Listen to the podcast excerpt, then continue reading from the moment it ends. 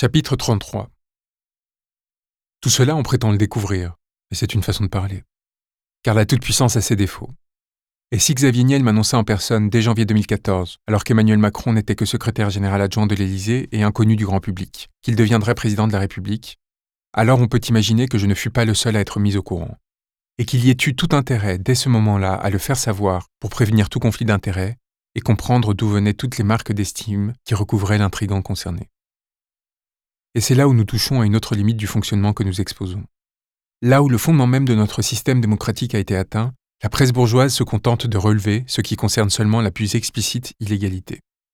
Le mensonge, la manipulation, voire pire, la corruption légale ne semblent intéresser que peu de journalistes, sans parler de la distorsion d'un espace démocratique toujours plus avarié.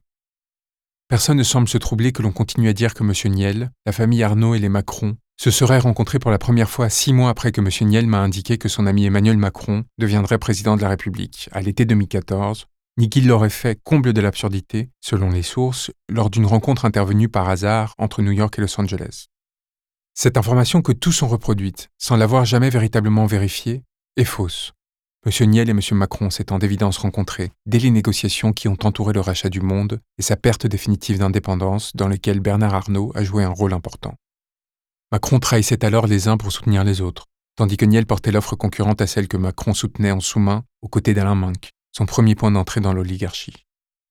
C'est d'ailleurs à cette période que M. Niel achevait son intronisation au sein du Gotha parisien, passant pour la première fois son été non en sa villégiature habituelle, mais auprès de celle qui deviendrait sa compagne, Delphine Arnaud. Ainsi ne s'est-on pas contenté d'écrire peu sur ses rapports, mais l'a-t-on mal fait, servant consciemment ou inconsciemment les stratégies de relations publiques de ces gens. Ainsi relaie-t-on des informations que tous savent fausses, comme pour mieux tout étouffer. Vous saturez? Pourtant cela n'est pas tout. Cela n'est même que le début. Rappelez-vous, nous l'avons indiqué, le beau-père putatif de Xavier Niel, Bernard Arnault, s'est permis le luxe de recruter le tout-puissant ancien directeur des services secrets du pays, Bernard Squarcini, chez LVMH pour en faire son monsieur sécurité.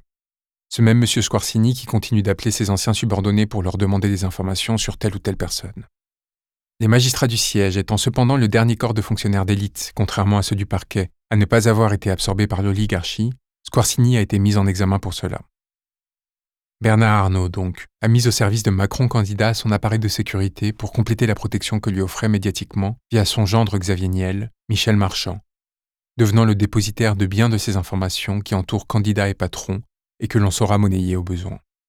Et nous découvrons que LVMH ne s'est pas contenté de transformer notre première dame en enseigne publicitaire mouvante.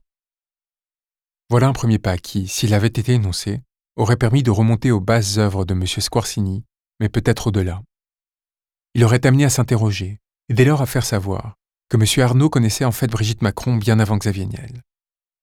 C'est Capital, seul magazine d'information économique n'appartenant pas directement à l'oligarchie parisienne, qui nous apprend que Mme Macron fut la professeure des enfants de la première fortune de France au très sélectif et fermé lycée privé Franklin, temple de l'oligarchie où se forment les héritiers de l'élite économique du pays. L'insignifiant Pascal Ouzelot, certes membre du conseil de surveillance du Monde et organisateur d'un repas entre Macron et les trois futurs propriétaires du journal, n'aura eu point grand-chose à voir avec tout cela, contrairement à ce qui fut longtemps affirmé.